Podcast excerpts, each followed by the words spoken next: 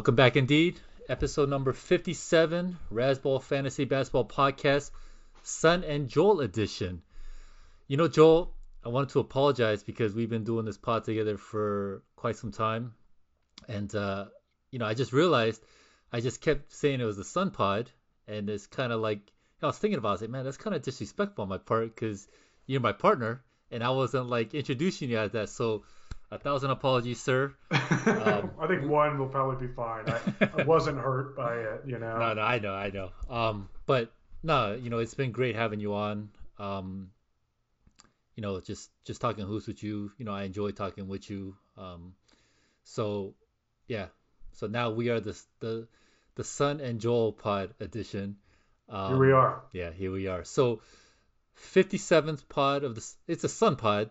So I'm going to still use that as a Sun Pod just because it's easier that way because 57. Because then now if I go, if it's the Sun and Joel Pod, now I got to go back to all the pods and figure out exactly when we started. And go. No. Officially it's a Sun Pod, but it's the Sun and Joel edition of the Sun Pod, if that makes sense. That's right. Sorry. So 57. The number of times 57 points have been scored in a game, 25 times. Rick Barry did it twice.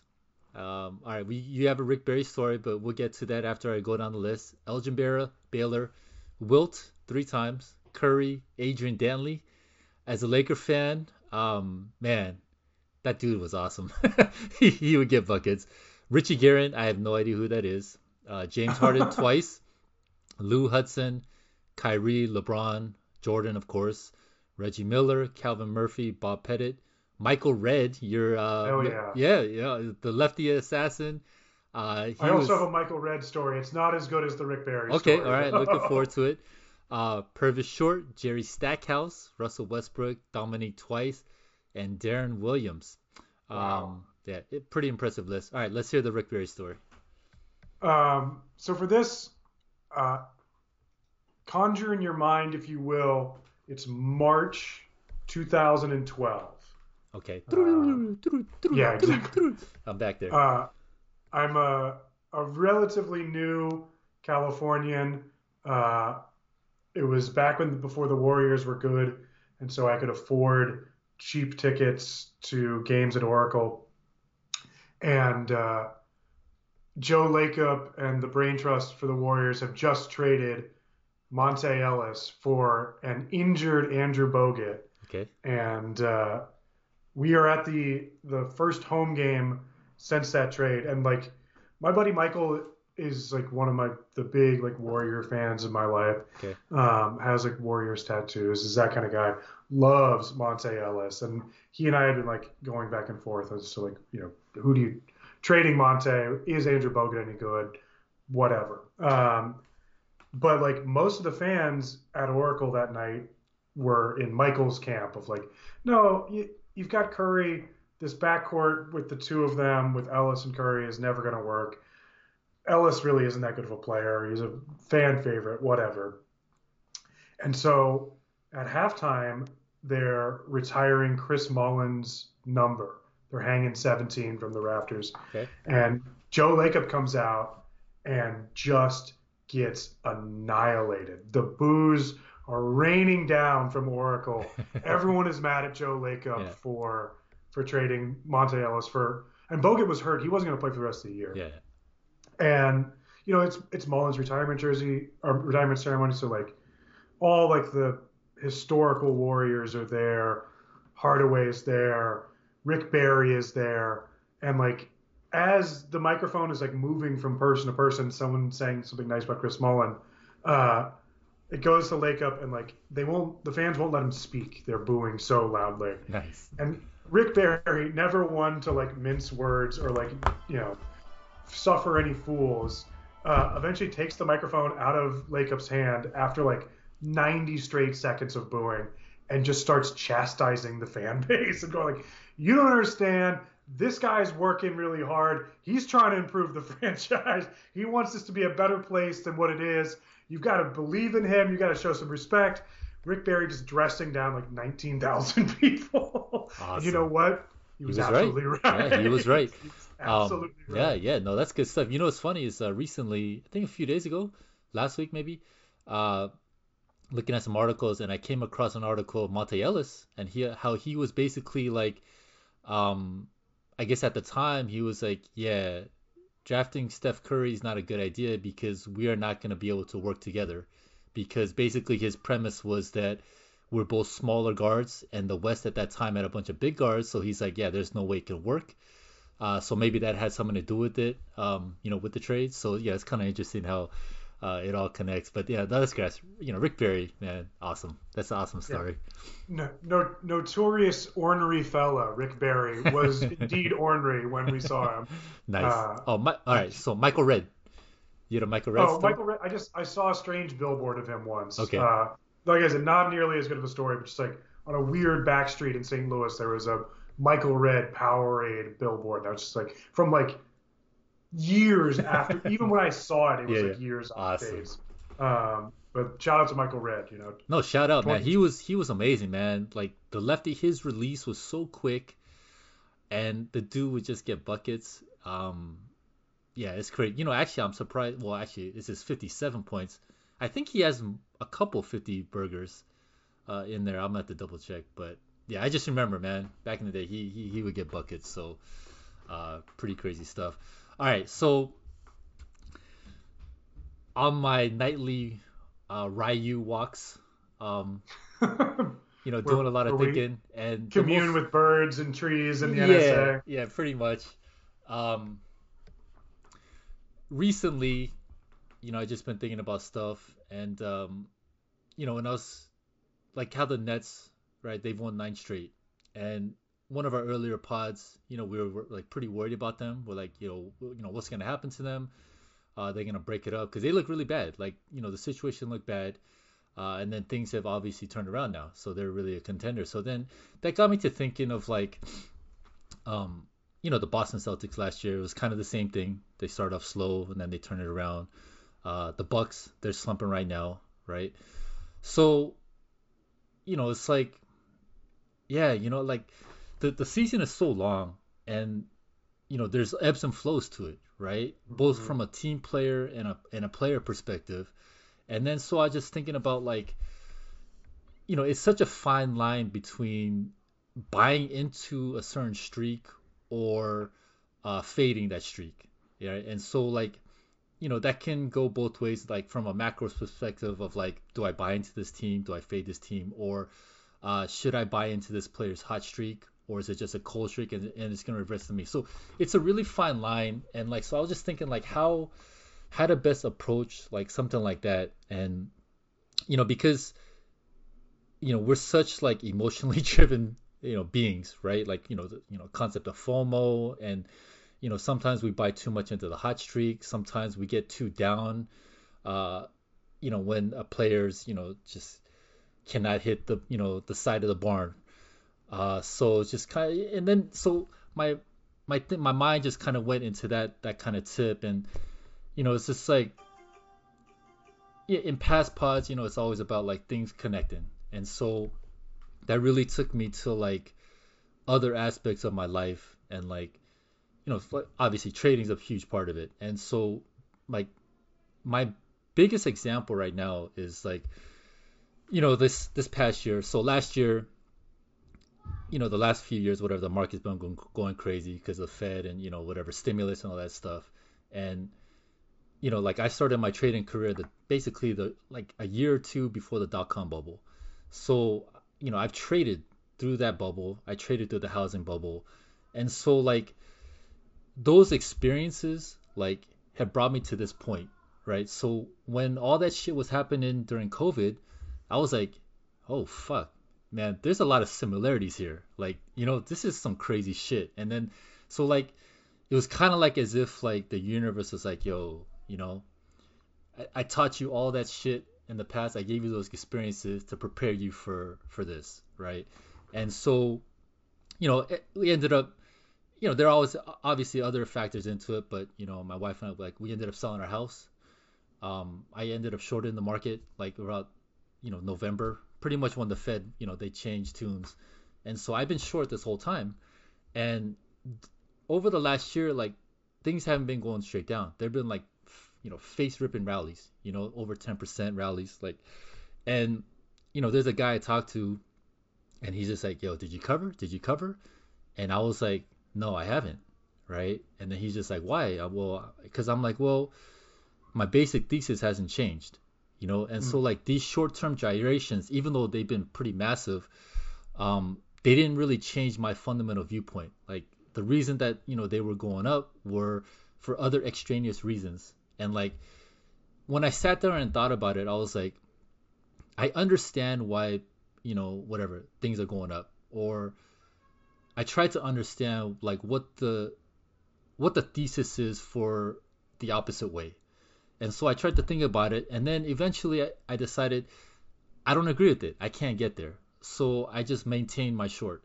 And in the past, like, when I used to trade back in the day, I was more a day trader. And because I started as a market maker, so it was more like order flow and short-term gyrations. But then, you know, the market changed with, like, you know, machine algorithms and stuff like that. So it was much harder, much more difficult to, like, you know, implement the same style, right? And so, like, those short-term gyrations, like it doesn't work now in this market because there's just too much noise. And so, like, that's what I got to thinking about, you know, like, the fantasy aspect of the hoops, right? Because so much time, there's so much noise, right? Guy goes for 30 points, whatever, and he gets on a hot streak, like Landry Shamet, right? He's gone for 30 points in, like, 2 of the last 4 games, right? I mean, we pretty much know who Landry Shamet is, right? So we're not going to be like, yo, he's going to be Steph Curry, right? But there's other instances where, you know, maybe it's a young guy that, like, we have a lot of, you know, put a lot of, like, positivity in, and we think there's a lot of potential in them, then we're like, oh shit, maybe we should latch on to them and things like that, right? So I started thinking about, you know, just short-term gyrations and stuff like that. And then, you know, now that, like, I'm at this point now where, like, those short-term gyrations don't phase me as much. So, like, I try to focus more, like, try to dig deeper and, like, you know, thinking, like, the more, like, the fundamental reasons. And then it allowed me to be more patient. And so, like, I think back to, like, you know, fantasy hoops, you know, yeah, there's sometimes when, you know, I do cut a guy too early, or I go after a guy too early, and you know, like, the whole dropping and adding and things like that. And then, so what I realized was, like, it's okay to make moves, and, like, sometimes it's okay to be early on a move, but then there just has to be some sort of, like, fundamental basis for that move, right? And, like, you know, like, last year, like, you know, there'd be, like, kids at, you know, the parents at my kids' school, right? And so this is kind of like when I knew it was, like, ultimate top in the market, when all these parents are, like, you know, we're talking about shit, and then they're just going crazy, FOMO. You can feel the energy, right? And then the stock market, if it goes down, they're, like, asking me, should I buy? I'm like, I don't know. There's a lot of, you know, questions that need to be answered for that, right? Like, why are you buying? What's your thesis? Like, and so for them, they were just like, well, because it's down. I was like, that's not a fucking good enough reason, right? Like, you know, so then that's when I realized, like, oh, okay, we're in this type of environment, right? And so, you know, when I'm thinking about, like, hoops and stuff like that, like, you know, we talk about, like, process and experience and things like that, and, like, mistakes. And so sometimes I feel like, you know, we're trying to get, like, that perfect scenario, or pick up the perfect player, or pick up the perfect time, sell high, buy low, you know, have the perfect draft and things like that. And, like, you know, you and I, we talk about this, we write about it and stuff like that. But at the end of the day, I realized you just have to do shit. Like, you have to make mistakes in order to get to that level, right? You have to cut the guy too early, right? You have to hold on to the guy too early so that you learn, right? And then I realized, like, history, like, the matrix may shift and morph, like, from a superficial aspect, but fundamentally it's still a core, right? It's still the matrix. And, you know, it's like, you know, fundamentally it remains the same. It's just the names change, the colors change, and things like that. And then I realized, like, basically what we're doing is we're in a pattern recognition game. Like, that's what we're trying to do, right? We're trying to see, because when we delve into stats and things like that, reversion to the mean and stuff like that, we're trying to copy things that have been done in the past, type of thing, right? Or replicate, right, certain scenarios, right? Mm-hmm. Like, you know, if this guy breaks out, whatever. So then I realized, like, yeah, in order to get to that level of awareness, like, yeah, you have to fuck up. You have to make the mistakes, right? So that you learn and things like that. And so, you know, ultimately, I guess this rant is basically about, like, you just got to go out there and do shit, you know? And I realized, like, you know, a lot of people, like, they ask advice for other people, you know, be like, should I drop this guy? Should I do that? You know, and I understand why they're doing it and where they're coming from, but I don't think that's how you get better, right? Yeah. Like, it's good to get other people's perspectives, right? But, like, you have to go through shit yourself, right? And then, you know, I think the thing that really separates, like, the good players from, you know, the not so good players is that not only do they have the experience, which is huge, and then, you know, obviously the process that we've been talking about for many of these pods, right? But it just comes down to, they have a basic concept of, like, their core thesis, you know, like, what they're trying to accomplish. What do they want? Like, what kind of players they have? And, you know, we talk about this, like, a player that I like is probably going to be different than a player that you like, Joel, right? And then there's, like, you know, hundreds, millions of people that play fantasy hoops. So we all have a different concept of, you know, what we like or what works for us, right? So, you know, you have to, each individual has to go out there and figure out, you know, what works for them or what they most like, right? And what fits for them. So, you know, yeah, but I don't know. It's just like, okay, like, pattern recognition, like, you know, like, recently the Memphis Golden State game going into it, right? So me and, like, this coworker were talking about, and he's just like, yo, what do you think the spread of it should be? And I was like, I don't know, 5 points, right? And he was just like, you're fucking crazy, right? Golden State, they've lost their last, you know, whatever, 2 games by 30 points, right? They fucking suck. No Curry. Memphis is one of the best teams in the league, right? They're top 5 in offensive rating, top 10 in defensive rating, whatever. And then I was just like, well, yeah, like, on paper, if you think of it, yeah, they should smoke them, right? But games on Christmas, they're at home. Golden State's like 12-2 at home.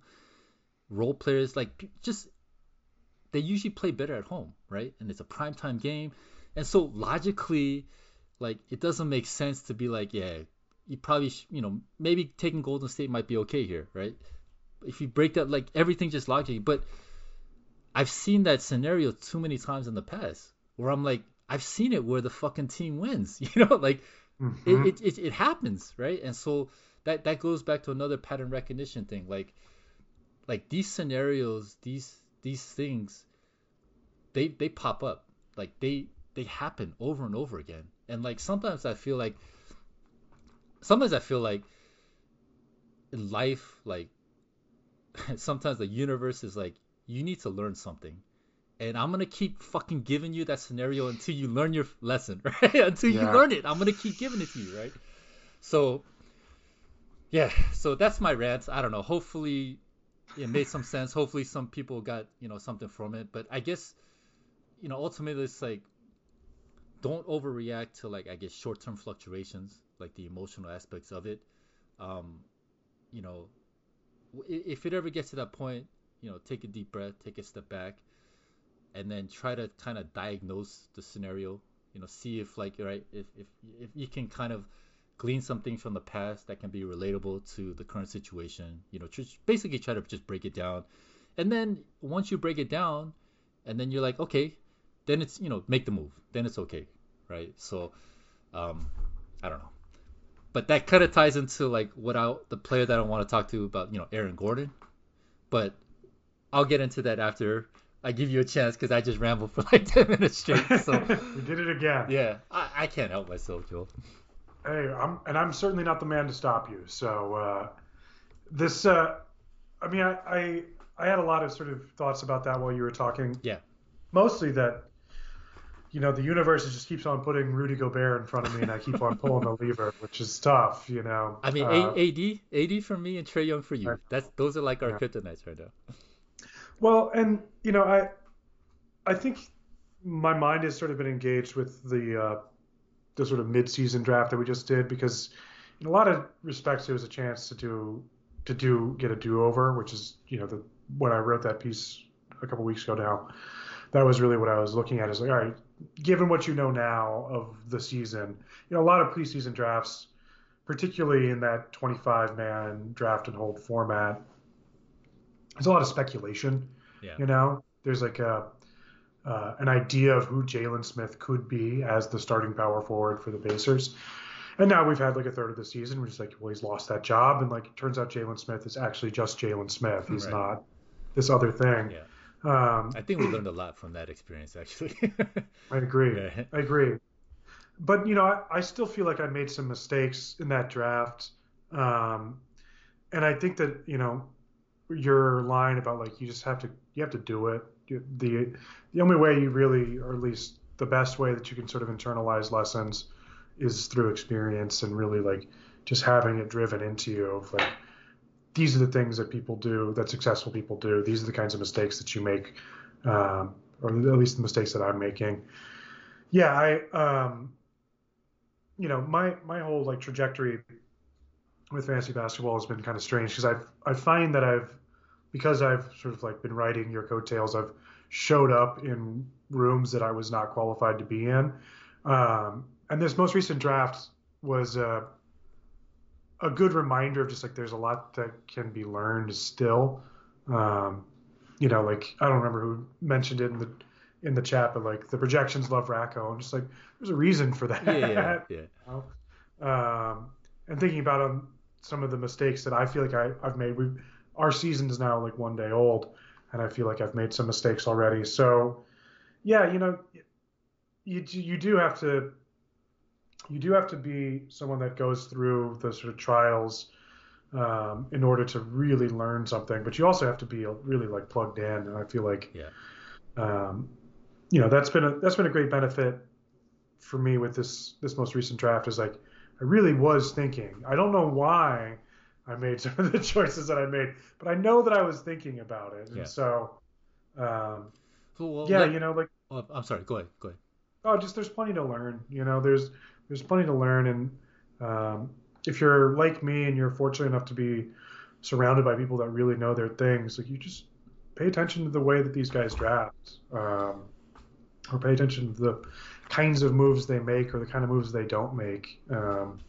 Because you know, there's a reason why the same names show up on leaderboards over and over and over again. And for sure. I really like that draft. I really, I think there's some important takeaways that I am like ruminating on. So so break it down. Like, what mistakes do you think you made, and what are you kind of like ruminating on right now? I think that I get too concerned with the sort of specialty stats. I think that because I know that blocks and steals are rarer than the other things that we look at, I tend to over-prioritize them. I'm the same. Which, you know, I think manifested in players like Gary Trent, who's got this really attractive steal rate, although, you know, he's playing like 25, sometimes fewer than 25 minutes a game now.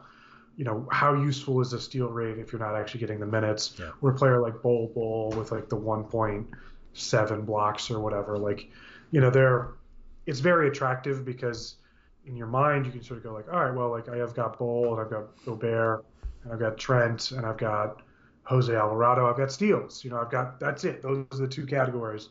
But you know, one of the lessons that I learned and applied a little bit in this most recent draft is like, you know, you really have to value points, especially early in the draft. I think you've got to value points throughout the draft, because it's a very easy thing to fall behind in, because there's so many of them. And so, yeah, that Gary Trent in the 7th, or I guess it must have been in the 9th, instead of taking like R.J. Barrett or Keldon Johnson or there was one other player that's like a big scorer who has like warts, you know, inefficiencies or lack of other sort of like auxiliary stats.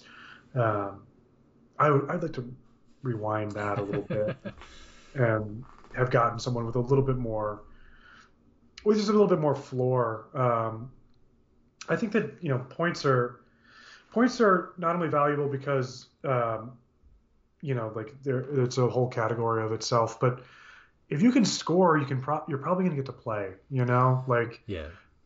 Barrett is a really flawed player, but like, goddamn, being able to like pop off for 30 or 40 points on any given night just means like people are going to give you a shot every night to go and try and do it. You're hunting like a Gobert and you're like, well, you know, the blocks are great and the rebounds are good. And, you know, there's these things that he does that are attractive and provide value. But he's really struggling. And like, you know, I'm not worried about Naz Reid taking his job, but I can also acknowledge that like, it's not going well. And to have spent, you know, premium draft capital on someone who's kind of struggling in that kind of way, it does. There are some drawbacks to that. I think like getting guys who score throughout is just like it's a good thing to do because they're probably going to keep playing. Yeah, definitely. I'm with you. I think where I've kind of tweaked it a little bit was not just like points, because there's some guys that are just really one-dimensional, like, you know, like a Landry Shamet type. Right, they're just gonna shoot and score, right? But so I've kind of broadened it out a little bit to more usage and minutes, which is basically the same thing what you're saying, because right. You're like, yo, if a guy can score, he's gonna be on the court, right? So then, you know, it comes down to if you're on the court, then there's more chances that a rebound falls to you. You get hit in the head and you get a steal, right? You fall down and like the ball comes to you, right? So yeah, like minutes are gold, and it goes back to our minutes are gold thing. And you know, I think we talked about this, I think maybe 2 pods ago, I think. But you know, when I was looking at Wong's, you know, main event draft, sorry, you know, that's, you know, he didn't really target specific stats. It looked like he was just going for guys that were playing and that were like, you know, putting up shots and just being in a position to get a rebound or to dish out an assist. So if you have usage, then, you know, 3-4 assists, whatever, it doesn't sound like a lot, but you know, hey, if you're on the court over 32 minutes and then you have 5 of those guys, right? Like that's not bad, right? So, you know, just the accumulation of all those counting stats, like any type of counting stat is a good stat. And, you know, like you said, like, you know, there's some guys that are playing a lot, say like a Dorian Finney-Smith, something like that, but the usage is just so low, right? And, you know, they get you a couple of rebounds, a couple of points, but, you know, they're not scoring. They're scoring 6-7 points, right? 8 points, right? So, you know, and, you know, you're, you know, utilizing those guys because oh, they can give me a steal, they can give me a block here, but you know, you know, fuck it, you know, like you said, RJ Barrett, like yeah, his shooting efficiency sucks, and you know, the defensive stats suck, you know, whatever, 0.4-ish steals and blocks, yeah, right? Nothing. Yeah, and so but like sometimes, and I think I make the same mistake as you, like sometimes we look at like the 0.4 steals compared to like whatever Dorian finished at 0.9, and then we're like, oh shit, that 0.5 difference is so huge, but really it's not, right? Because you know, okay, you're losing 0.5 steals, but then you're also getting, you know, 3 more assists, you know, 4 more rebounds, and then 20 points more, right? Yeah. So yeah, like you're never gonna get like an accidental 30-point game from Dorian exactly. Smith. Yeah, it just never happens. Right. Whereas like Barrett will score like 27 points 7 times this year, maybe more, you know? Yeah.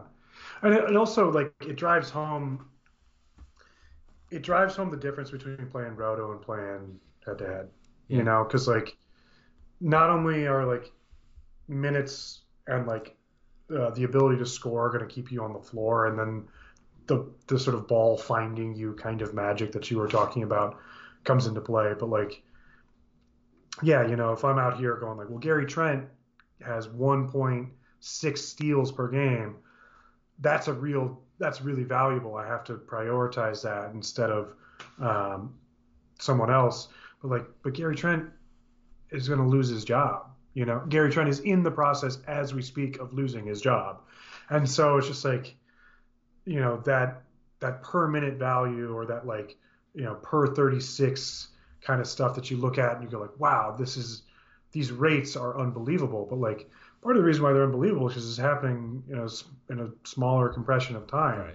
You know, if we're going to be doing aggregate scoring, give yourself more chances for things to happen by being the guy who plays 35 minutes a night, because, you know, he can be a difference maker for his team, as opposed to, you know, like I'm just citing the guys that I have, like, instead of like the Trents and the Bulls who've got like these amazing per game stats in specialty categories that, you know, like, you can make a very real and valid argument that, like, what if Bol Bol loses his job because he's not very good at basketball? Right. You know, and so you can kind of get stuck with it. So that's definitely a thing that I've been thinking about. And then the other thing, which, you know, I kind of realized, you know, my first format in this kind of my first time with this draft format that has now become like the thing that I'm most interested in playing in, which is this like draft champions thing, was the Raz Jam 3 years ago, which means I've played in like 7 of these in my life. And I'm going up against like you and Jenicky and Turner and Racco. Like, all these people have a lot. I mean, you drafted more of those formats of drafts this summer than I have, period. And so I'm learning some like intricacies of how that draft goes and how it unfolds. Yeah, definitely. One thing that I screwed up again in this draft is I didn't handcuff anyone because I never prioritized it, you know? And I think that that's a thing that, like, I just need to be a lot more conscious of. I think it's hard to keep, to maintain focus in that kind of draft, because it takes literally like 2 weeks to unfold. And so to be engaged in every pick, particularly like from, like, I don't know, 15 through 25, you're just not doing the same kind of thinking about it, or I wasn't, at least, that I was doing at the top of the draft. And I think that, like, endurance is one thing. Like, you've just got to, like, be in the fight for longer. And the other thing is, like, once you've made a pick, you need to start thinking about, like, so I took Lillard at 1. I should have been thinking about getting Anthony Simons in like the 6th, you know, like, and I should have been more willing to eat whatever opportunity cost was available to me by getting the cuff, because the cuff matters so much, you know, like, and I had chances to do it up and down the roster. Like, I could have and should have and failed to cuff D'Angelo Russell, despite knowing that, like, after Jordan McLaughlin, like, there just isn't another guard. Like, there is no point guard there. D'Lo's barely a point guard as is. Like, why didn't you go get the guy who could do his job? The only other guy who could do it. But, you know, because I'm playing with these smarter players, or I'm playing with these players that have more experience in this, you're not going to just, like, have, like, Simons fall to you. Yeah. And, like, you can sort of, like, good fortune your way into a handcuff. You've got to prioritize it. You're gonna feel a little bit of a bite probably when you do it, but that's the cost of getting him, as opposed to now we're like, you know, if Lillard or Russell or Mitchell get hurt, I'm cooked, or Zion, you know, there just isn't. I've got a bunch of backups, but none of their backups, and having their backups really matters. So for sure, yeah, definitely some mistakes and some thinking has gone into this since finishing that draft. Yo, it's all reps, right? Reps and experience. Seriously. You know, it's and, you know, I think the beneficial thing though is that the sense of awareness, right? Like, so you've identified some things, and so just going forward, I think it's gonna make you better, right? It's gonna make you a better player. And you know, I was thinking about, you know, like, so when I'm doing the pod notes, just Aaron Gordon, you know, just came into my mind. And, you know, obviously the huge dunk that he had the other night. Was, speaking of Landry Shamet. Yeah, right. Yeah.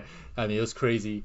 And then, you know, I dug in a little bit and just kind of like how Denver unlocked him. You know, he's second in the league in total dunks right now. His 3 points attempts have gone down by like 7%. His dunks have gone up. I think it was like 9%. I forgot the exact numbers, but you know, huge difference. But you know, the thing is, they traded for him mid-season, and then he was with them for one season, and it just took him a long time, right? Granted, there were injuries, right? Jamal Murray, MPJ, so the team dynamics, the macro structure was a little different. But you know, this year, they finally figured out how to utilize him best alongside Jokic, right? And so that process took a year and a half, right?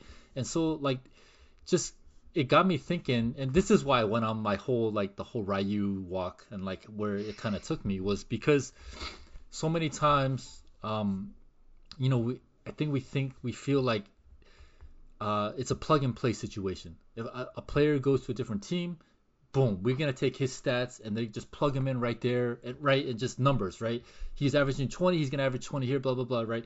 And we think it's like just a simple fit, but like it never is, right? Because there's so many variables, you know, the human aspect of like, you know, where is each player in the hierarchy, like the whole hierarchy shift, the totem pole shift, usage shifts, just, you know, personalities shifts, clashing, just all that stuff, like it matters, right? And it takes time. And so like, not just for like a player, like, you know, like, okay, so going back further for Aaron Gordon, like even with his whole kind of career arc, you know, drafted 4th overall, you know, huge like physical gifts, you know, he's kind of like comp to Blake Griffin, franchise player, and he was in that role for a while, but he just could never take that next step. He can never, you know, break into superstardom. And like some guys just don't have that capacity. I don't know what it is, whether it's like emotional, mental, desire, whatnot. Some guys are meant to be superstars and some guys are meant to be great role players. And I think that's where Aaron Gordon is. And like, I think for a long time, there was kind of maybe like, some sort of maybe an identity crisis, right? I have these skills. Everybody wants me to be a franchise player, so I'm gonna do stuff and try to be it, but it's not a natural fit, I don't think, for his personality, right? So it took some time for him to where now he's in a situation where he's not in that guy, but it seems like he's just much more comfortable. And then also, you know, more importantly, you know, the whole puzzle fits, right? Like, if he wasn't playing with Jokic, right, you know, right, it's a totally different scenario. But, you know, that's the thing about, like, the universe, right, like time and space. Like, there's so many things we cannot control, but then sometimes there's a time and a place for everything. So now that, you know, Gordon is in this environment playing alongside Jokic and whatever with all these other pieces. So there's just so many things that go into it. And then so for me, the thing that kind of like resonated with me was that, and it ties into the whole patience thing that I was talking about in the beginning. You know, sometimes we have to think about all the other factors that go into things, whether it be player production or team makeup and things like that. And then it goes into like, you know, how long can you be patient, right? And then how long, like, when can you pull the cord? So then I think that comes with experience, right? And then just kind of seeing like what is important, you know, what kind of factors are important and what to look for. But I, you know, for me, I just think Aaron Gordon is like a perfect example for that because, you know, he was a top 100 player back in 2017, right? And then, so basically after that, everybody kind of wrote him off. And so coming into this year, you know, he was outside the top 100, right? He's a top 75 player now. And so going forward, like, these are the type of guys that, like, you know, everybody knows to take Jokic first, right? You know, right? Everyone knows, okay, Anthony Davis, yeah, all right, end of the first round. I mean, you know, there's debate about exactly where an injury risk, blah, blah, blah. But you know that's where he's going to go. But, you know, a player like Aaron Gordon or like Brook Lopez is a perfect example too, right? Because the injury and stuff like that, everybody kind of, you know, discarded him, and you know, I remember the email exchange with Gaswich when, you know, I was kind of asking him, like, you know, why were you all in on Kyrie and AD? And he was like, well, basically because everybody was off them. Right? Yeah. And sometimes shit is just that simple, right? And then it affects price. It affects, you know, cost and everything. So, you know, I was just thinking about Aaron Gordon. I'm like, yeah, later in the draft, like, you know, these are the type of guys that you kind of want to, like, keep your eye out for, right? Obviously, you want, like, the young guys that have potential to pop, you know, like, those guys are, like, it's the same concept but from a different point, right? Because those guys are young, a lot of unknown, and then there's, you know, upside. But then these are the kind of guys where they're older and they get discarded, and then you feel like there's no upside. But because their draft cost gets so depressed, right, that these are the guys that are able to exceed their draft cost by 2 or 3 rounds, right? And so, you know, so I guess this was like the main genesis of why I started thinking about like this whole thing, was because, you know, sometimes, you know, we do need to dig in to where, you know, we don't get caught up so much in the narrative and the emotion and, you know, the recency bias. You know, we have to dig in, and if there's some sort of like fundamental, if we get to the fundamental basis of things, I think, you know, sometimes you can extract value. You know what I'm saying? So I do. Yeah, no, I mean, while you were talking, I just pulled up Basketball Monster, and I'm looking at like the first 2 rounds, and most of those names are the names that you know. Yeah. You know, like presently Kevin Durant is number 1. Like, how many years has Kevin Durant been one of the 5 best players in basketball? Just like it just is. Yeah. And like, you know, there are examples excuse me, there are examples of players making that kind of leap, you know, looking at like Shai or Halliburton. You know, there was some buzz on Halliburton preseason. Yeah. There wasn't nearly as much. Actually, Shai would have been a good guy to do a counter narrative because about of the narrative basis of missing games. Mm-hmm. So his draft cost, you know, fourth round. So yeah, same concept. Yeah, but you know, like Tatum, Jokic, Davis, Doncic, Curry, Lauri Markkanen is obviously having a huge surprise here, as is Brooke, Embiid, DeRozan, Sabonis, Edwards, Porzingis, Vooch, Anunoby, Jaylen Brown, Devin Booker. Like these, it's usual suspects, you know, like. And so that was one of the first lessons that I learned out of the Raz Jam, was just like trying to accurately peg the young guy breakout into the top 10. It's really hard to do. It's hard to correctly identify that person and get them at costs so that you're not falling behind on the value. But also just like, it just doesn't happen very often. Right. You know, it's most of the time, the majority of the names near the top are the names that have been there the year before, right, you know? Right. Yeah, we try to galaxy brain shit, but the shit is right there. Yeah. Let me tell you why. God, I can't even think of who I was doing. Let me tell you why Michael Porter Jr. is actually going to be the 18th best player in basketball. It's like, well, maybe, you know, I guess if everything goes right. For him and only him, right. Then. Well, you know, the thing is like everything is probabilities, right? Range of outcomes, right? And so like the thing is like the range of outcomes for like a Kevin Durant is very minuscule.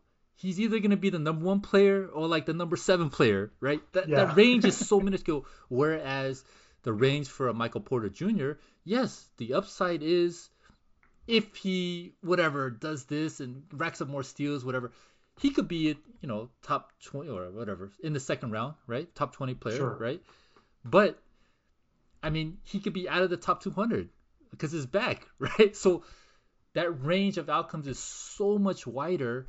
But sometimes we forget to account for that in terms of the risk reward ratio, right? You know, like Kevin Durant, the risk reward ratio is very, very small, right? Whereas for Porter, it's so huge. But like, yeah, we just galaxy brain shit, and then just manufacture reasons of, you know, like latch onto the optimism where, you know, we forget like the downside aspect of it, you know, and like, you know, this gets, you know, to me, like, it's a little more difficult to, I guess, apply it to fantasy basketball to some degree, but like, you know, like back to like trading, like I learned after a while, after losing, you know, a lot of fucking money, but basically like, you know, every time I put on a position, I stopped thinking about like how much I could make. It was more about how much can I lose. So for me, before I put on a position, it was always about how much am I willing to lose, and if shit hits the fan, where am I out? And then after that, I realized you take care of that shit, then when things go your way, it's so much easier. It's so much easier to manage, right? Because it's, you know, you just know your downside. So, you know that's the thing with like fantasy hoops, right? Yeah, like you have to incorporate the downside of a player, right? Like, you know, Michael Porter Jr. is a perfect example, but even like a Kawhi Leonard, you know, and like I think about this a lot, you know, because when I was doing my projections and stuff like that, like on a permanent basis, like he was a fucking beast, right? Mm-hmm. And even though I nuked him, he was still a beast. He was like top 10, right? So then I'm like, all right, I gotta, you know, ding him, you know, some. So, you know, third round, I think most people had the same idea. Third round, that's good because basically when he's on the court, he's gonna put a first round production. But then, you know, we forgot to incorporate that extra bit of downside, and it was there, right? But we just kind of assumed certain things, right? I don't think anybody predicted or had in their thought like, yeah, like okay, so he missed games, but they didn't think that even when he played, he was only gonna play 20 minutes. I don't think that was in the range of outcomes for anybody, but yet it was well within the range of outcomes. We just didn't factor it in, right? So, you know, I think if we would have done that, like you would have been probably put him at like fifth round, right, around that range, fifth round level, and then I think it's a lot more palatable. Right, but yeah, you know, that's just incorporating the downside. So yeah, but you know that like that made me think about. I'm really annoyed that I didn't get a chance to do this, or that I didn't understand where we were in the calendar, and that I didn't do this because I definitely want to do it next year. Okay. And I think it will help a lot. But like that is the real benefit of drawing a line through someone's name. Yeah, you know, because like you won't get. If you're sitting there pre-draft and going like thinking about downsides of Kawhi Leonard and going like, well, you know, he might only play like 40 games, and you know, thinking about like what being the in-season management would be like of like how do you set a weekly lineup with a guy like Kawhi Leonard? You're like looking, do you want to go through the process of looking at their schedule and going like, all right, well that's a back-to-back, so we won't play then, and then maybe, but then the next week they do that, and just like if you just say no. Then it doesn't matter. It doesn't matter how far. It doesn't matter if you can wait out Kawhi Leonard until the fifth round where, like, the value truly starts to match up with what the cost is. Like, if you can just say, no, I won't. He doesn't exist. Yeah. Take him off the board. I'm going to get the guy that I do want instead. Like, it's, you know, I used to think that the benefit of doing that kind of, like, pre-work or that kind of thinking ahead of time was that you wouldn't get caught like grabbing a player that you don't want. But really what it is like it just ensures that you get the guy that you do want, and you don't fall into these like Kawhi Leonard shaped pitfalls of like, well, you know, but there he was and like it's Kawhi Leonard, and so you have to like if you can think about this enough beforehand and say like, you know, I just don't think it's going to be worth it. I'd rather have Donovan Mitchell than like just go get Donovan Mitchell and feel better about the world, you know? Yeah, definitely. I mean, that's a Rocco thing, right? Rocco was always like, dude, I don't want to fucking deal with that shit, right? Like, you know, fuck it, you know, exactly to your point. I'm looking at the schedule back to back. He may play two, but fuck, I don't know if he's going to play one. So, yeah, Rocco, that's why Rocco's probably laughing at me because I took fucking AD and my, oh, he's always laughing at me, but. He's laughing at me because I took AD in the, you know, his mid-season draft, which is which is really dumb on my part. But, you know, obviously, you know, thinking back on it, just especially with all the things that we've been talking about, you know, like Definitely should have, been a lot more safer. But, I did think about it. And, that's one of the reasons why I took Jaylen Brown in the second, because I wanted that safety. And then, part of it was, because it is a draft and hold. So, it's a draft. So you don't have to worry about, figuring out when to put them in. The systems mm-hmm. are going to automatically do it. So for me, all that stuff, I galaxy brained myself. I was like, all right, it's worth it. But at the end of the day, it really isn't, And, the KC Cha, thing was, I love it too, right? Just fucking X them out, right? And yeah. Are you gonna do that for baseball? I know you're getting into baseball prep. Yeah, I think so. I think especially because I'm gonna co-manage some teams with Rudy, and he has his war room, so we're gonna talk over things and we'll go with Rudy. But I think before I look at his sheet, I'm gonna go through stuff and identify guys that I want, and then. I'm going to X out guys, and then I'm going to have guys there. I'll have my list, and then when Rudy gets his sheet, I'll compare it, and then maybe I'll add some guys where if we talk about it. And then once some ADP comes out, then I'll see where it is, and then I may have to add or delete guys, whatever, in regards to that. But, going into it, I definitely want to do that, right, because it just makes a lot of sense. And then I think at the end of the day, I think the main benefit for me is, not only, getting trapped with the guy because you galaxy brain yourself and you're like, oh, well, he fell and what value, and then you start thinking of shit. But more importantly for me is if I do go through that process, then that means I delve deep enough into each player to the point where if I'm willing to X him out, then right, that means I did enough research on it to get to that point. Because a lot of times I realize if I'm wishy-washy, I'm like, oh, well, yeah, I could kind of do it. I could kind of see this. That means I didn't, I didn't dig deep enough into that player. So, yeah. So for me, I think the benefit, the biggest benefit of doing that is that. So, it's going to be fun, man. But, it's just funny, right? It's such a simple concept, right? But not too many people do it. And the thing is, it's out there in the universe, right? It's out there on the internet, but, It's not secret. Yeah, it's not a secret, but not many people, do it, which is crazy. Well, I feel this entire podcast, I've been thinking about, what our podcast is, and just, I feel it's really just, two guys learning lessons slowly. Basically. That's really the name of the game. You're just oh, well, so here's a very insightful and useful bit of information that I'm going to disregard. How many times do you have to disregard it before I start, implementing it, And the one time that I had success in, these kinds of formats, it was because I didn't take any, big swings within the first, 7 rounds, and then I caught lightning in a bottle in the, 17th round or whatever with Scotty Barnes, and then what you were saying of just if you've done the work and you've identified the late guys, then that's really all you need to do is pair them with the guys with the Durants and the the sort of steady year over year producers. You don't have to be a brilliant genius with incredible foresight of seeing Shai Gilgeous-Alexander is the second best player and taking him at 2. All you need to do is draft, DeMar DeRozan at the appropriate time and have a team full of DeMar DeRozans, and then show off that big brain later.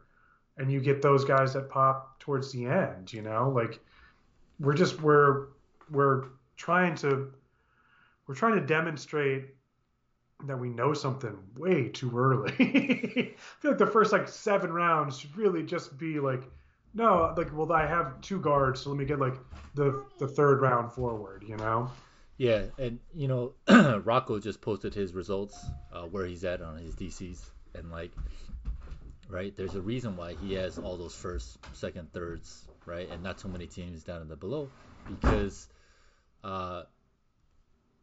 he is so solid up top, right? And there's a reason why he's winning shit, right? And you know, not only does he, you know, break down the numbers and just, I think he's really good with overall team construction. But I think ultimately, yeah, like he doesn't galaxy brain himself. Like he doesn't feel the need to be a hero, right? He's just like, yo, you know, if I do my shit, if I pick up my Royce O'Neal in the 15th round, then like, you know, that's my ego. That's my ego boost right there, right? Yeah. And you know, back to what you were saying about like this pod, and you know, sometimes I joke with my friend about like just me being a father, right? Like I may not be able to instill the most wisdom upon my kid, and you know, if I break down lessons to him, but what I can tell him is not what to fucking do, because I've done all those mistakes. So I can tell him, if you do this, this is fucking gonna happen, because I've done it, right? So, you know, in some way though, like that's wisdom, right? Like in some way, right? So, and you know, I mean, off the air, you know, we've talked about like kind of like what my goal is. Like you've asked me what my goal is for like, you know, whatever fantasy and stuff like that. And, you know, part of it is like, yeah, like I want to be good. I want to be good at fantasy sports. Like I want to win. I want to win a main event. I want to win, you know, some leagues. And, you know, part of it is just the challenge of it, right? But then also part of it is like, you know, street cred, right? Like, you know, like our pod right now is like, yeah, it's great, because I think it's good because we're talking and thinking about shit that like I don't think everybody's talking about, or you know, or is thinking about, right? So on that level, that's good. But then also, you know, like a lot of our mistakes, and like I said, like with my kid, like people can learn from those mistakes, right? People can learn from our errors. And it's, you know, it's kind of like when I talk to people about like my trading, you know, life, man, I've spent, you know, ton of fucking money on tuition. And I always tell people, I've spent the money, not just the physical money, but the emotional money, right? And hopefully what I tell you, you take it so you don't fucking have to go through it.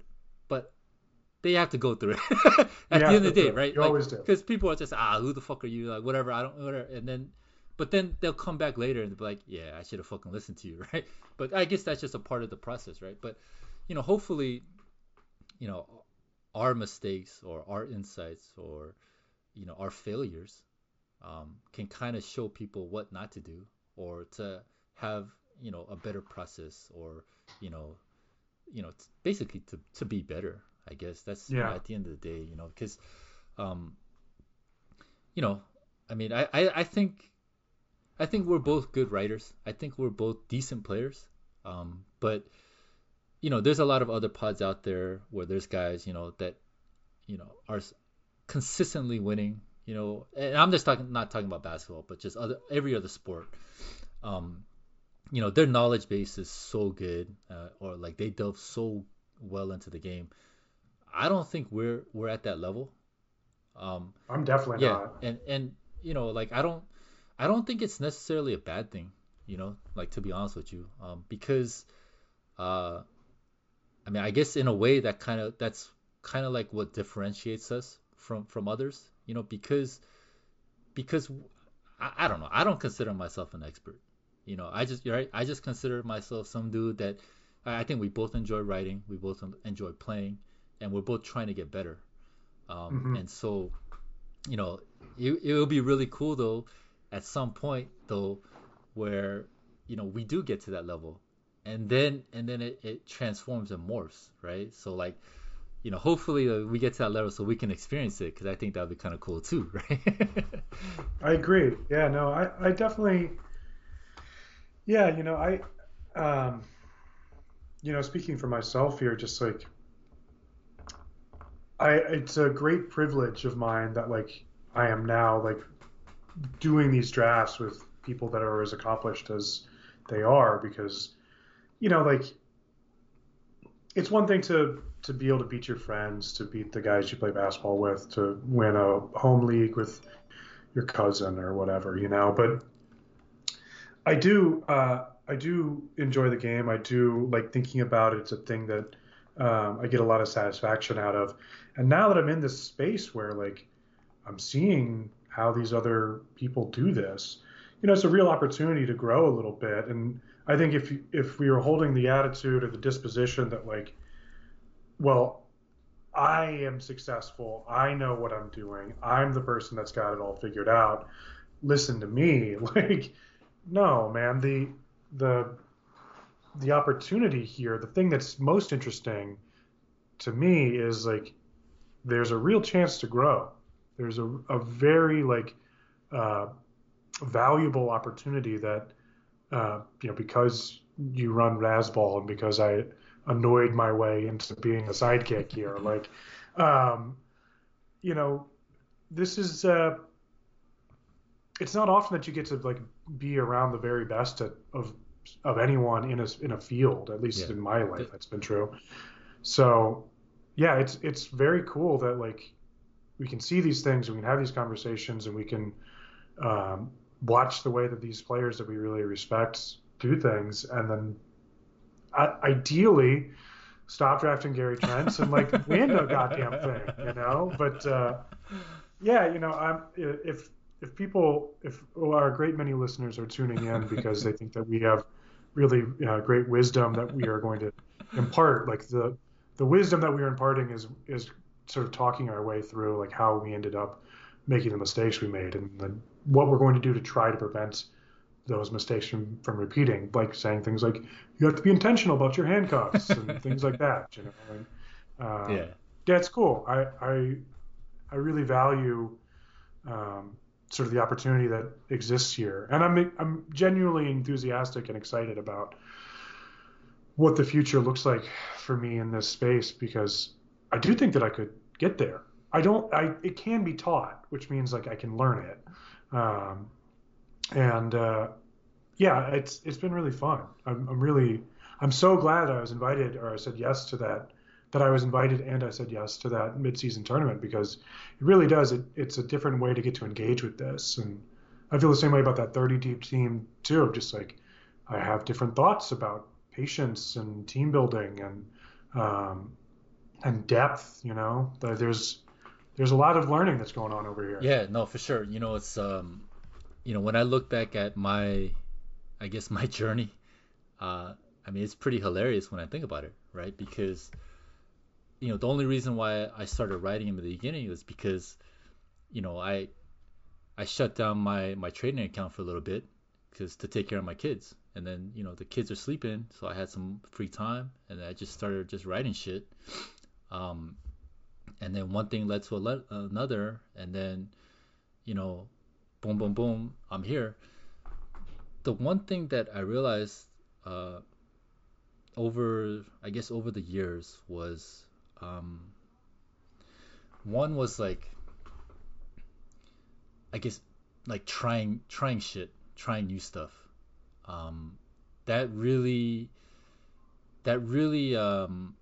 I don't know. I honestly, I think that was just a thing that the universe was just trying to get me to learn, right? Because it kept putting these opportunities in me. And, like, I remember, you know, looking back at my life, there were so many opportunities where I didn't, you know, nut up and take advantage of it, you know? And then as I got older, I'm like, you know what? Fuck it. Like, what's the worst that can happen? You know? And, like, there were certain things where it's like, I dreaded doing it. Like, I like, legitimately, like, hated it. You know, like, you know, even doing the daily recap, you know, for Rad, like, at some point I fucking hated it. Like, it was so much work, right? And then, you know, like, trying to do projections, like, that whole process, like, I mean, I still suck at it, right? But I did not want to do it, because I had no idea what the fuck I was doing, and it was, like, really hard. But then I was just like, you know, just did it. And then, you know, just little, like, you know, little things like, oh, you know, you want to write here, or someone gives me an opportunity, you want to try this, you want to try that. And then I just said yes, you know, eventually, you know, because I said yes to some of those things, it brought me to where I'm at now, which is crazy, right? Like, you know, like, Wong asked me to write for The Athletic with him, what the fuck? Like, you know, like that, like it's still like that blows my mind, you know? It's just like poof, right? And, you know, it's kind of like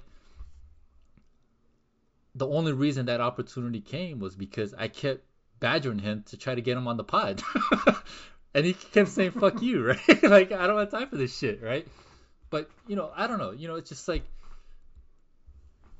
you know, I you know, like, you're a good writer and, like, you know, you enjoy, you know, fantasy hoops. You know, obviously, right, we've been talking all these times to the pod. It's just weird, you know, how the universe works, right?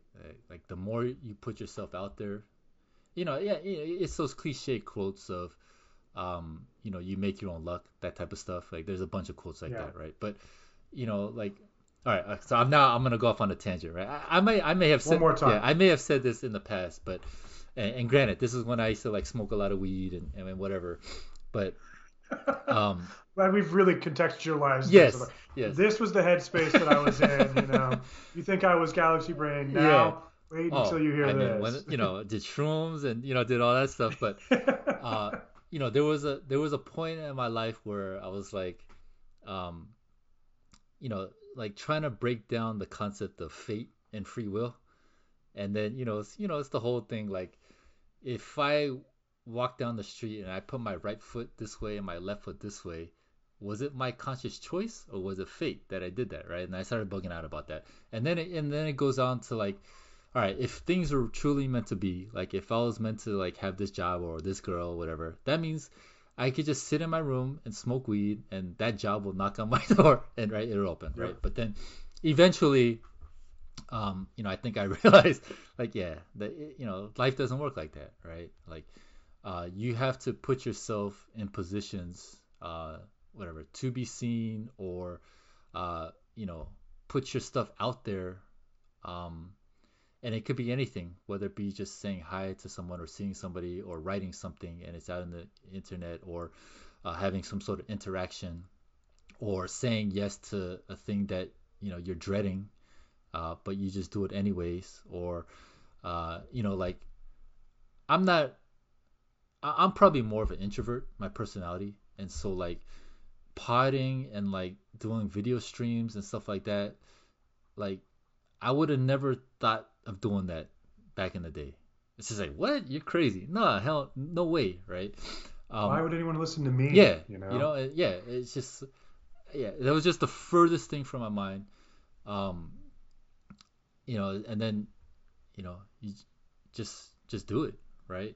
And then things come. Like even me being, you know, like for like, you know, taking care of Razzball hoops, like that was like a totally random thing. You know, I remember like Gray. You know, I wrote for baseball and football and stuff like that. And then one day, you know, JB was the guy that used to do hoops. And Gray was like, yo, like, let's meet up. And like, we never met up before, right? I never really had interactions with Gray. He's like, yo, let's meet up in K-Town. JB's here. I was like, all right. All right, fuck it, we'll go. And then we're just chilling. And then I think literally like a week or two later, maybe, I forget the exact time, but it wasn't that much further after that. You know, JB, you know, whatever, I had to do some stuff. And then Gray was like, yo, you want to take over hoops? And I was like, thinking about it, like, not really. You know, it's a lot of fucking work, right? Sounds like work, yeah, actually. A lot of fucking work, you know, not that much money. It's like, you know, but fuck it. You know, just ended up doing it. And then, right, one thing leads to another, this, that. So, yeah, it's just... and now you have to podcast with me every week. You know what I'm saying? What a turn of events. Yeah, you know, it's like now I'm living the dream, right? But, but you know, like, yeah, I mean, who knows where this is going to take us, right? I mean, you know, it's. I guess that's the unknown is part of the, you know, probably the exciting thing of this. But, you know, with that said, like, you know, we're just fucking shooting the shit, like just having fun, just talking hoops, right? And, you know, hopefully... You know, our journey in a way, now that I think about it, it's kind of like Bill and Ted's Excellent Adventure, you know? Is that what it's like? Kind of like, you know, we're just like traversing through the universe and going through different times and, you know, we're learning different lessons.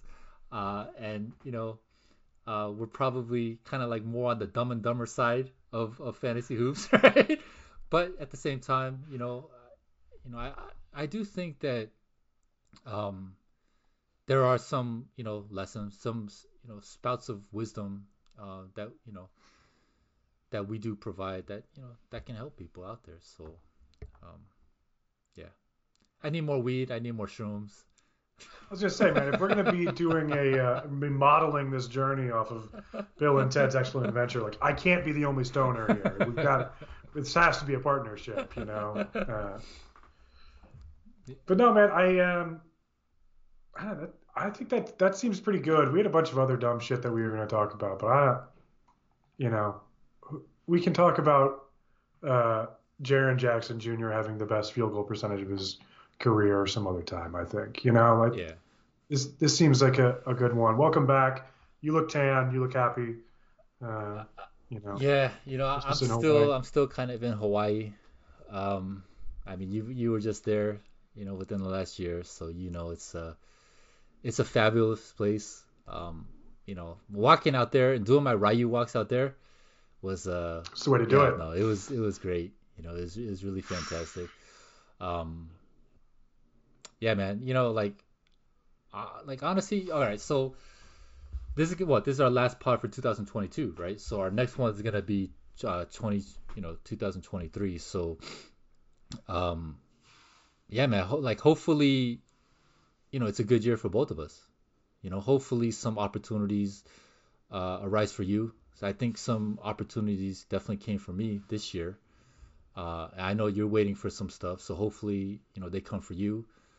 And then, not only that, but, hopefully we continue to grow, in what we're doing, right? Not just like the pod, but I guess our goals for fantasy and, our goals for life in general, right?